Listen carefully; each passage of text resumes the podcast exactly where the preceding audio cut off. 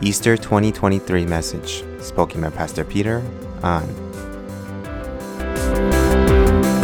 We come and gather together like this once a year to remember not just the, it's not a memorial service that we remember something that happened two thousand years ago, but Easter changes everything.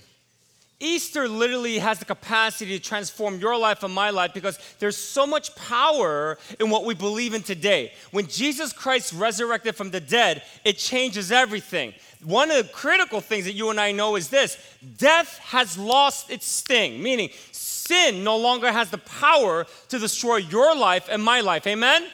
That's the Easter message. The Easter message that there's no sin that you could ever commit that could ever separate you from the love of God. That if you were to confess your sins to Him, Jesus Christ has established His position so that we can go before Him.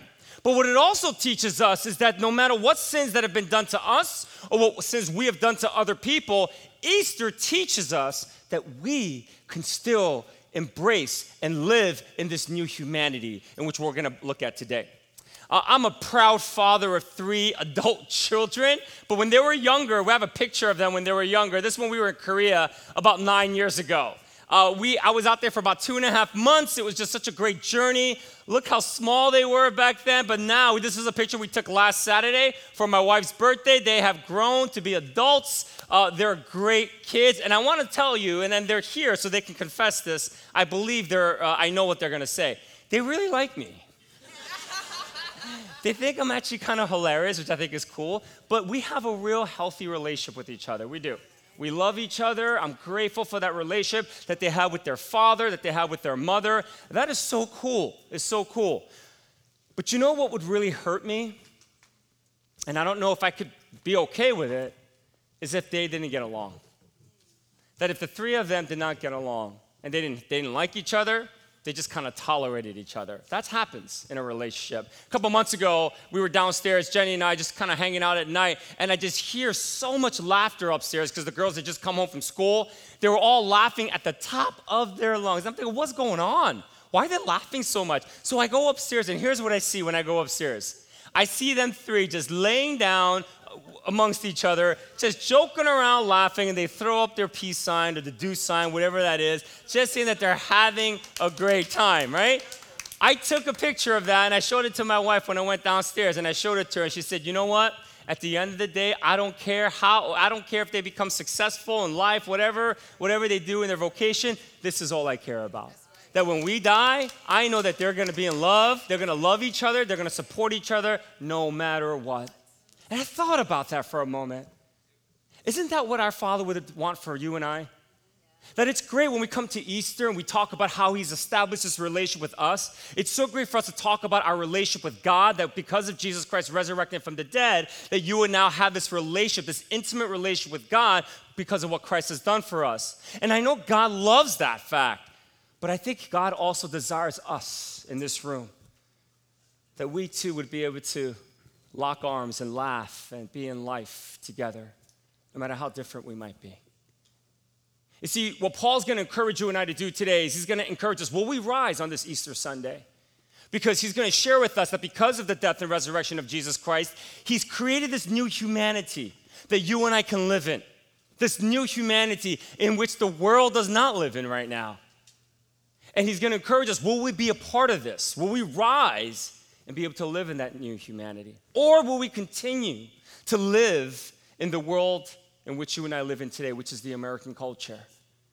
The thing that has destroyed our ability to be brothers and sisters in Christ is a sin called racism.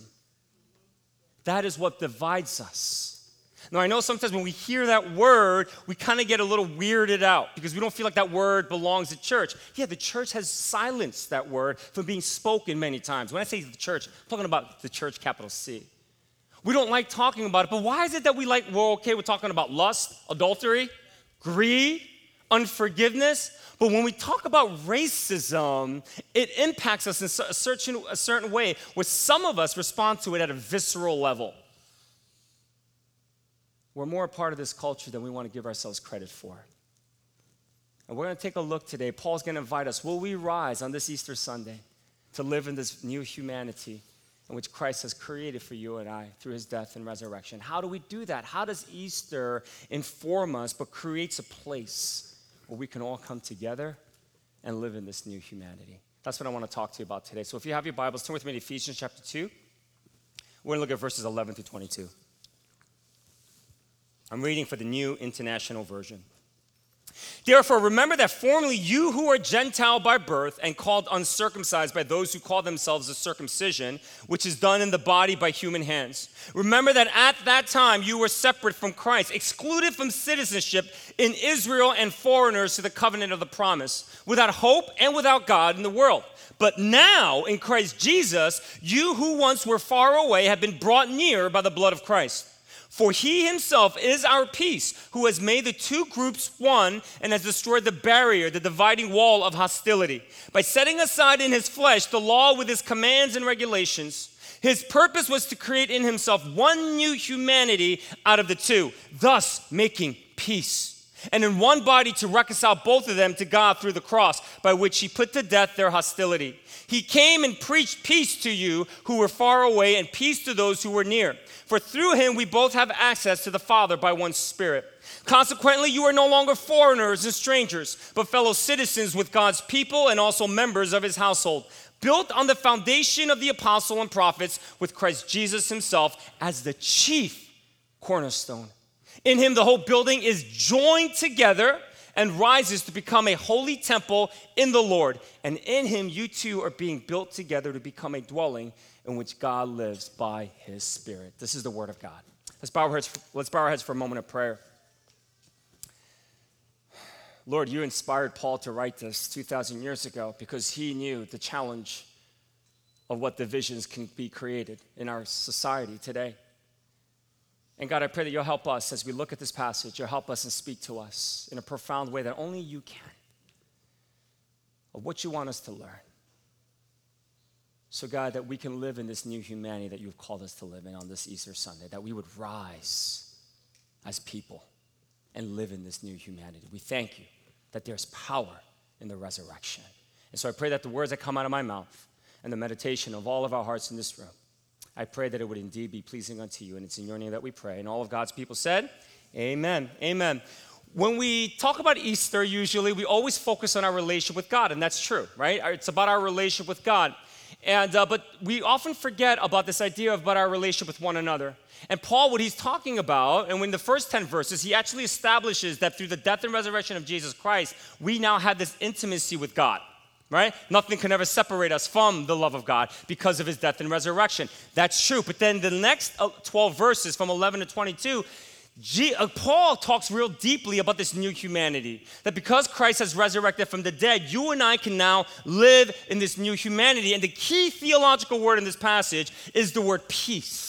Is that word peace? It appears three times, all right? Is that word peace? Remember, pay attention to repetition again in the Bible.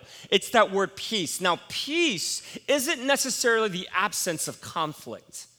That's not what peace is. In fact, when Paul talks about peace, he's saying that you and I can only live in this kind of peace when we are in his presence. So again, the, the reality and the picture that I want you to see is this. In order for us to live in this new humanity, peace The peace of Jesus Christ, his presence is critical for you and I to live in this new humanity. Now that word peace in the Greek New Testament, what it means is righteousness, justice, wholeness, and salvation.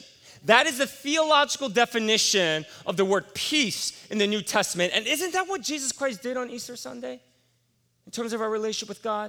That because he resurrected from the dead, we are now righteous in God's eyes.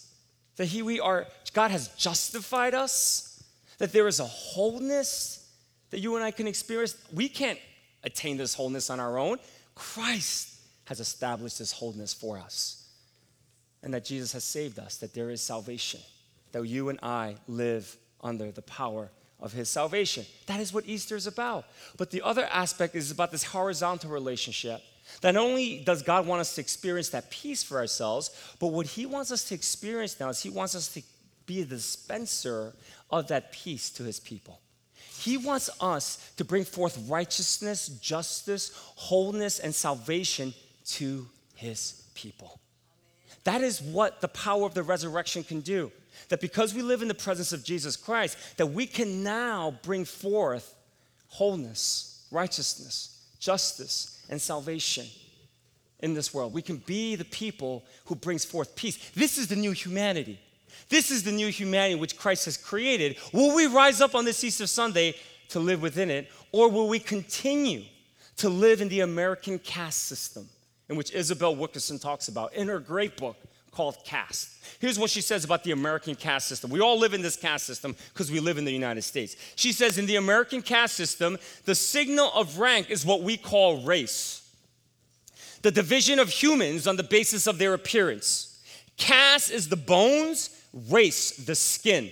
Caste is fixed and rigid. Race is fluid and superficial, subject to periodic redefinition to meet the needs of the dominant caste in what is now the United States of America. That's what she says. The book is pretty profound. She's a professor, and she's done some study. And what she says is that there is an American caste system, and that's a better word to use than racism. It's this caste system that has been created that's four hundred years old. The American caste system simply states that if you are white, you are at the top of the caste system, all right? Right below that is Asians, according to Isabel Wilkerson. Below that is brown people. And then below that, the last are black people. That is the caste system that this country has created four hundred years ago, and it goes through redefinition according to how the dominant caste wants to redefine it in certain ways, right? And that's what they've done. And so the challenge that we have to make today is that on this Easter Sunday, will we continue to perpetuate, be perpetuators of the American caste system, or will we believe that because Christ has resurrected from the dead, we can live in this new humanity? Will we believe in that? Will we be able to live into that? Will we be the dispensers of peace? That we would bring justice and wholeness and salvation and righteousness in the world in which you and I live in today. I know some of you are so exhausted, you're like, I don't know if I have enough energy anymore to do this. It's too much. And for some of you, you're saying, Peter, stop being so political. Listen, racial justice is not a political issue. It's a gospel issue. We see it right here in this passage. It's so of the heart of God because God wants you and I to live in this new humanity. Now, I wish I could tell you that Christians are living into this new humanity. It's odd that because Christ is resurrected from the dead and we celebrate Easter year after year, that we forget the power. And unfortunately, Christians are the ones responsible for the American caste system.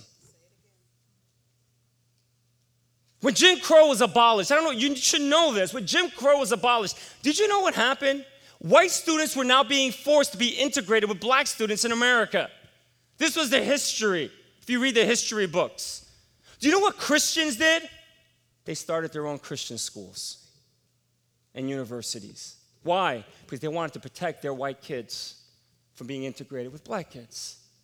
Do you guys know that the original founders of the Ku Klux Klan, what we know as the K K K, were Protestant men? Do you know that? Do you know that Martin Luther King said that the eleven o'clock hour on a Sunday morning is still the most divided hour in our country, and it's twenty twenty-three, and he's still correct?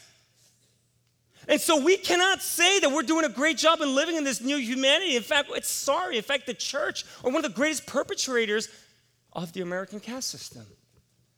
We just have to come to the reality of that.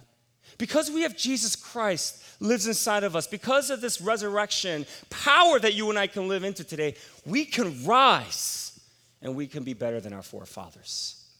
We can live into this new humanity. We really can. How do we do it? How do we live into this new humanity? Let me give you two suggestions in this passage that Paul talks about how you and I can live in this new humanity. First, Easter allows us to live in this new humanity because we are joined together. We are joined together. Verse twelve through sixteen and then nineteen to twenty-two. Remember that at the time you were separate from Christ, excluded from citizenship in Israel and foreigners to the covenants of the promise, without hope and without God in the world. But now in Christ Jesus, you who once were far away have, got, have been brought near by the blood of Christ. For he himself is our peace, who has made the two groups one and has destroyed the barrier, the dividing wall of hostility, by setting aside in his flesh the law with his commands and regulations. His purpose was to create in himself one new humanity out of the two, thus making peace, and in one body to reconcile both of them to God through the cross, by which he put to death their hostility. Consequently, you are no longer foreigners and strangers, but fellow citizens with God's people and also members of his household, built on the foundation of the apostles and the prophets, with Christ Jesus himself as the chief cornerstone.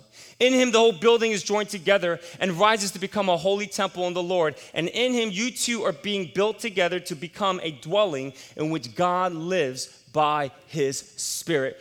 When, you, when the U S, when, we, when the society talks about racial justice, all they could hope for is equality. That's it. And that's why we as Christians must not, we cannot let the world try to take care of racial justice, because in God's economy, racial justice is not about equality. It's not about equity. You know what it's about? Unity. Because Jesus has joined us together.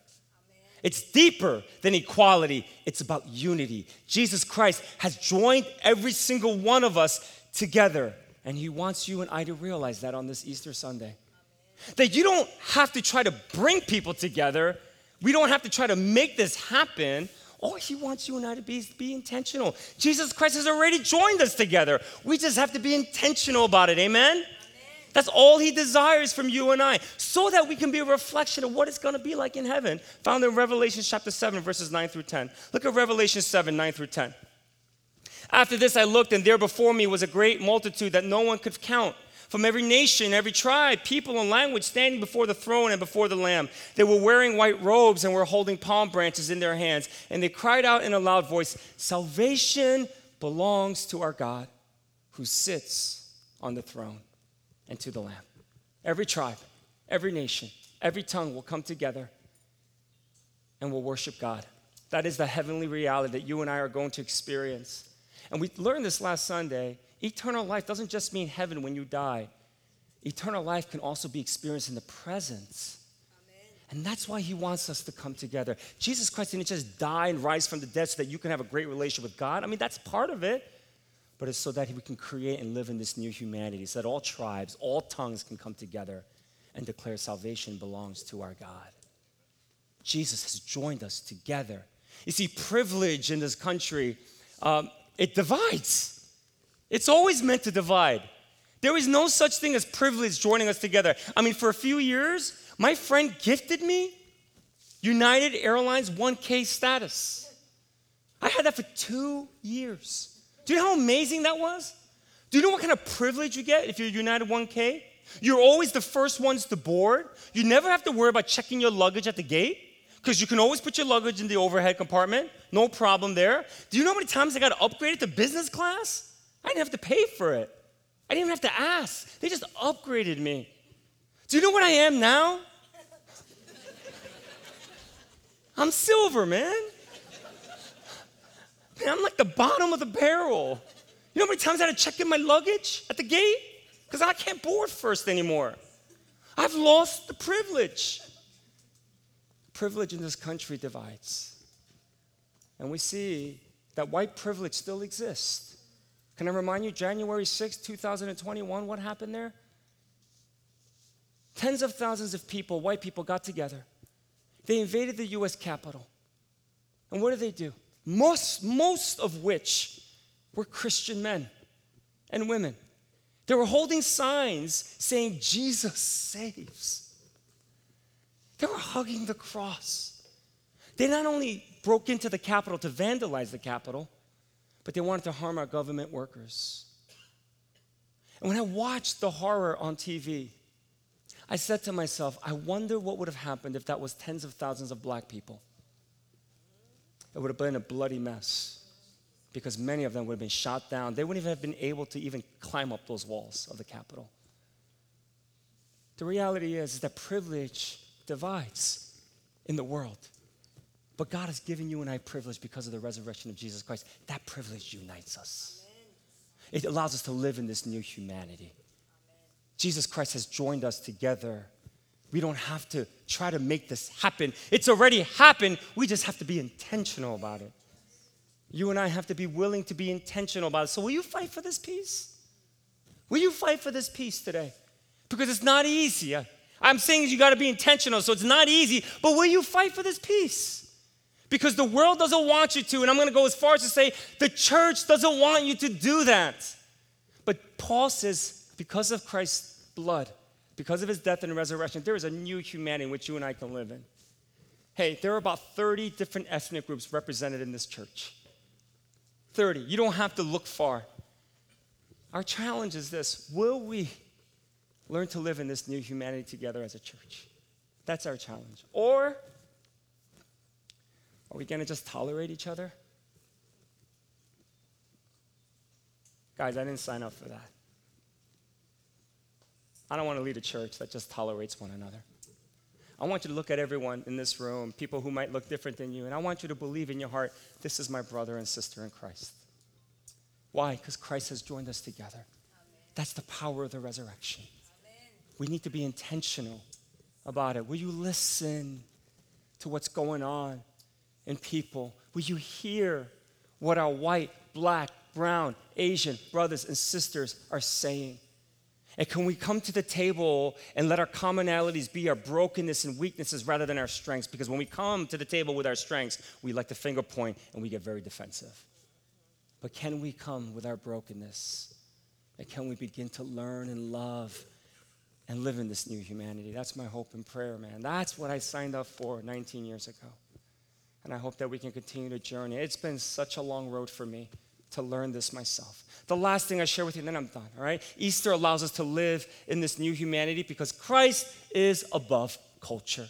Christ is above culture. Okay, look at verse seventeen. He came and preached peace to you who were far away and peace to those who were near. For through him we both have access to the Father by one Spirit. Consequently, you are no longer foreigners and strangers, but fellow citizens with God's people and also members of his household, built on the foundation of the apostles and prophets, with Christ Jesus himself as the chief cornerstone. In him the whole building is joined together and rises to become a holy temple in the Lord, and in him you two are being built together to become a dwelling in which God lives by his Spirit. Paul is saying that Jesus Christ will always be above our culture, no matter what culture you're from. Christ is always above our culture. Amen? Because our culture has a tendency to invade. And so many times it's always culture is first and Christ is second. We got to fight that. We have to fight that because Paul is saying Jesus is the chief cornerstone. Our cornerstone was a primary load-bearing stone that was used to build large structures in ancient times. And one cornerstone would weigh up to five hundred seventy tons. That's huge. That's the enormity of who Jesus Christ is. He is above our culture. Now, what that does not mean is you need to ignore your culture. You can't do that. And please, don't say that you're colorblind. I get a, I respond viscerally when I hear people say, I'm colorblind, I don't see color. You better see color because God created color, right? You better appreciate the pigmentation on people's skin because God is the one who created it, right? And so I'm not saying that you cannot embrace your culture. You must. Some of you have to learn to embrace your culture because you don't. I meet a lot of Asian people like my age in their forties and fifties like this. Right? Sometimes what happens is that you come into this country and people make fun of you because you're Asian. And so there's a lot of shame that's grown over the years. And sometimes you just sh- you have this shame in being Asian, Korean, Chinese, Japanese, from Thailand, whatever it might be, Southeast Asia. And you have this shame, but you got to embrace who you are and how God's made you. All right? Some of you sort of repel yourself from your own culture simply because your people did not accept you. I know what that feels like. I saw it firsthand with my sister. Korean people did not accept my sister. And so because you felt like you were not accepted, you sort of deny your culture. That's wrong. You got to learn. You got to open yourself up. And you have to learn and appreciate why God made you who you are. Embracing that. But Christ is always above our culture. All right? Now, I can only speak for my own people, which are Korean Americans, and there are a lot of Koreans here, so I can speak for us, for us. And I'm pretty sure this is the majority of us. But do we, have we ever asked ourselves how much our culture has informed our biases, has informed us to be racist? Do you guys realize, Koreans, like how much we've embraced white beauty in being the true mark of beauty? Have you ever thought about that for a second? That we take these white facial features to be the hallmark of what beauty is. All right, what am I talking about? Parents, when you give birth to your child, moms, when you give birth to your child, what is the thing that we are hoping for for our child? We're hoping that they would have the fold in their eyes, right? The fold, you know, I, I did some research this week. You know what that's called medically? The epicantal fold. Right, that's what you are hoping and praying that your kid would have the epicantal fold. Now, a lot of you white, black, and brown people, you're like, what is an epicantal fold? Of course you don't know what an epicantal fold is because you all have one. Every single one of you have an epicantal fold. But for Koreans, we want our kids to be born with the epicantal fold because we want them to have big eyes. Because when Koreans are born without the epicantal fold, that's where we get the stereotypes of having smaller eyes. Have you ever stopped to think how much we've embraced white culture and seen that as idealism for true beauty? When all my three kids were born, you know what Jenny and I would do when they were infants? When they were sleeping? We would push their noses up so that they would have a bridge. Because sometimes Koreans are born with very flat noses, right? So we would do that and say, come on, grow, grow, grow. You can do it, grow. Because we want them to have a bridge on their nose. Koreans want to be as pale as possible. They put on these huge hats so that sun won't hit their face because God forbid they have freckles like me, right? It's not the mark of beauty. Do we ever stop and think about how much we've embraced white idealism in our own culture?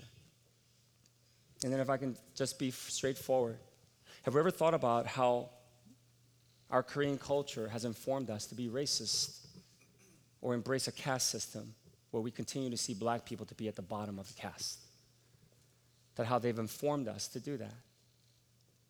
You see, Jesus might live in your heart, but grandpa lives in your bones. And we have to ask ourselves, how much has my culture informed me so that I do not live in this new humanity? If you're black, if you're brown, if you're white, you got to ask yourself the same question. How much has my culture informed me in my life? And I know it's hard. I know for, for Asians it's hard. I know it's difficult for us because when we've immigrated into this country, we immigrated in the seventies and eighties, most of the times in urban cities in America. And we were bullied and beaten many times by black and brown people. And I know there's a bitterness and there's an animosity that you have in your heart. And that's why a couple years ago when we saw all this Asian hate happening on T V and you saw that these people that were doing it were black, some of these people were black and brown, a lot of us, it was like kind of deja vu. It, it, it evoked, it provoked all this like P T S D for us, and it wasn't good. It was unsettling for us, and we got angry, and I get it. I get the pain. But you gotta heal from it, because if you don't heal from it, you're gonna continue to live in the caste system and be a proponent of it. You gotta heal from this stuff, you really do, because when you do, then you get to see the beauty of how God made each and every one of us. And do you know how much we have to learn from each other? How much we can grow and help each other to spur each other on to be more like Jesus Christ if we can learn to live in this new humanity? So whatever you are, whatever ethnic group you are, you got to ask yourself, how has your culture truly informed you to live in this American caste system that you and I live in today? Because Jesus on this Sunday is asking us to rise. He's asking us to live in this new humanity.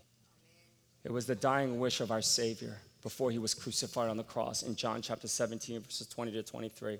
Let me just remind you of what he prayed for before he was crucified on the cross. He said, my prayer is not for them alone, that's the apostles, but I pray also for those who will believe in me through their message, that all of them may be one.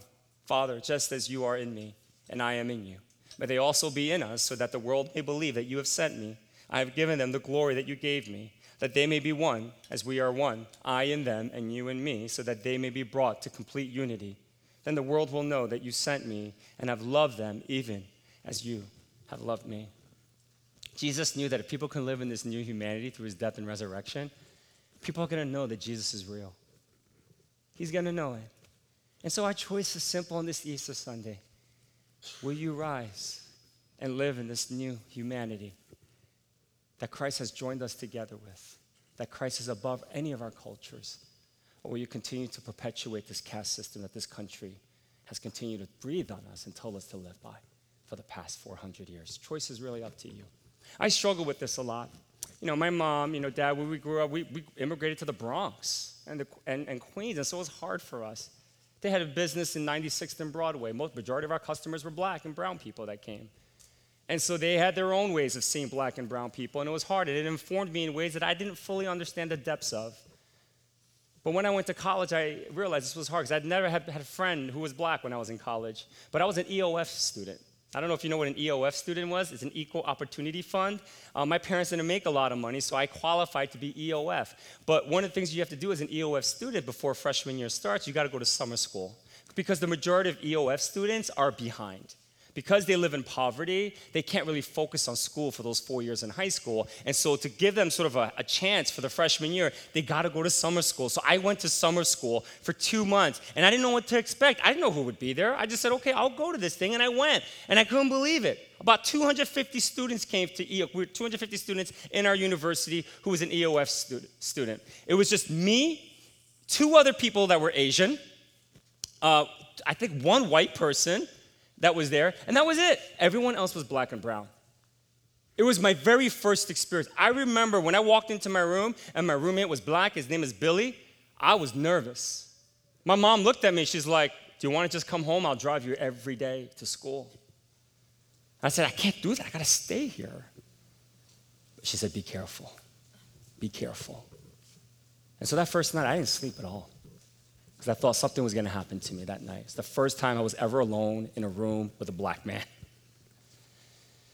And then a couple days went on, and then I got to know Billy, and Billy was so cool, man. He's so cool. We started talking about different things, sort of like learning from our cultures.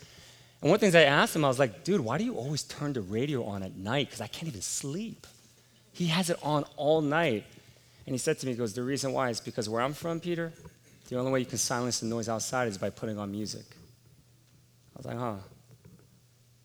eighteen years later, I plant, um, many years later, I planted Metro Community Church. And my first few years, again, just that was my experience. And then, but when I was sort of eighteen years ago, when I planted this church, I went to a, a leadership gathering of about fifteen pastors in Southern California.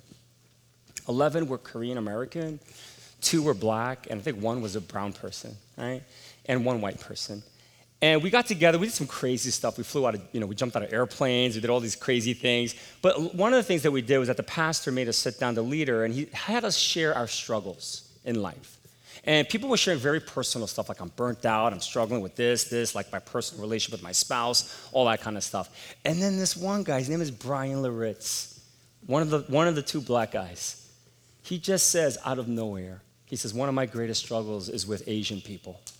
And I was just like, you're in a room full of Asians. What are you doing, man? Stop, you know, don't do this.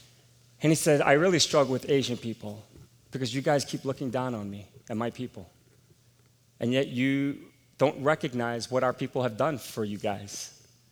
That we have died and we have bled for the civil rights in this country. That without us doing that, there's no way minorities can come and have an equal chance in this country, that we bled and died for it. And he said this, and he said, listen, I know you guys are brilliant, you guys work super hard, I'm not taking any of that away from us. And then he said this, he goes, we're not asking for your money. We're just asking for a little respect. Man, that man was keeping it one hundred. And that forced me to think about, how has my culture informed me? How has my family informed me to disrespect the black community? Alex G was the other black guy there, and he said, hey, I think we need to exchange numbers and perhaps start a friendship. And we did. And he has helped me so much over the years. I've helped him to learn about the Korean tradition. And ironically, this is the weirdest thing, all right? I took him out to Africa many years ago for the very first time, and then he took me out to Korea for the very first time. This is really odd. And then one thing he realized, he said this to me, he said, Peter, I think you still have a lot of shame in being Korean. You need to go to South Korea on your sabbatical, that picture that I showed you at the beginning. You need to go to South Korea and actually ask God why he made you Korean. Retrace your roots. Learn. Because he would ask me, what does your Korean name mean? And I was like, I have no idea. My Korean name is Chung-kun. Jenny makes fun of my name. She says, you know, that's the equivalent of somebody naming me, somebody naming their child Bubba. It's a country name that like eight, like back in the eighteen hundreds, people would be named Chung-kun. Nobody's called Chung-kun anymore. So he goes, go to Korea, find out what your name means, and just retrace your roots. And man, it changed my life. I did that for two months. I learned what my name means. My name means righteous roots. Amen. Righteous roots. My parents gave me that name even before they knew I was going to be a pastor. A black man helped me to fall in love with my culture. I'm grateful for that. About eight years ago, I was talking with some of my staff members, and we started, they were encouraging me to start a Korean black pastors gathering that would meet every month so that we can learn from each other. And we just got back together a few weeks ago because we've taken some time off because of COVID. It's a bunch of new people that are new Korean pastors, new black pastors. And one of these younger Korean pastors came up to me and was like, hey, hey, hey, I want to ask you a question. Who came up with the term model minority? And I was like, you don't know? He's like, yeah, who? I said, it's white people came up with that term to pit us against black people. And he's like, what? And I was like, yeah. And he's like, wow. He goes, I got a lot to learn. I was like, yeah, you got a lot to learn. You have a lot to learn. A few years ago, I taught a, a small little Korean history to our black pastors, a little bit about South Korea. And one of the things I, I said, I said that in the early seventies, um, South Korea was the poorest nation in the world. One of my very close friends in his sixties stopped me dead in my tracks. And he said, I don't believe you. There's no way that's true.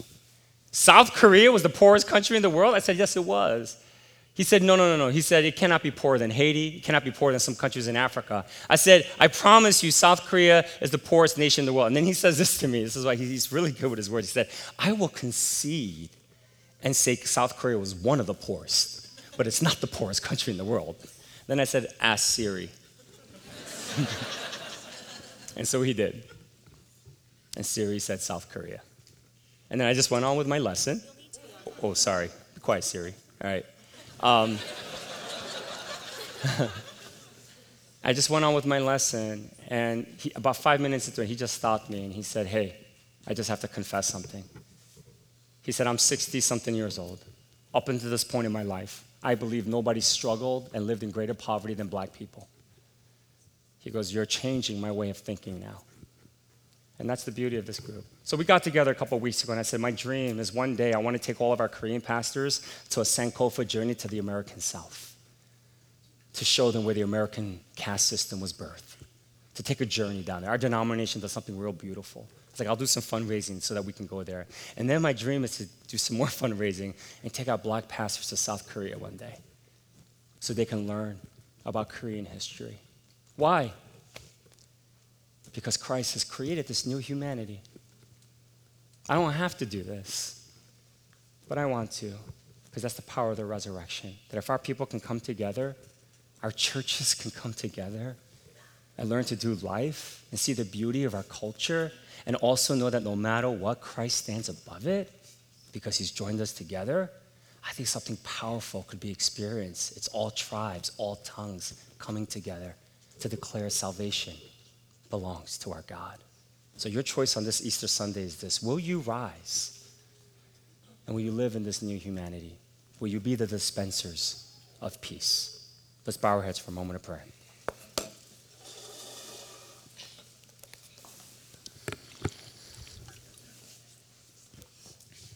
Father, we just come to you right now, and Lord, I know this is not an easy message, but God, it's a necessary one. God, I know it's very easy, and, and it's easy for us to just continue to build friendships with people that look like us, and I think that's okay. There's nothing wrong with that. But God, for those who are part of this church, would you help us to be intentional about building relationships with people that don't look like us so we can see the beautiful tapestry of your mosaic of what you have come and caused us to experience in life, to live into this new humanity, to know that you've joined us together, and Christ, to know that you stand above our culture. That is my hope and prayer for this church on this Easter Sunday. It is in your name that I pray. Amen.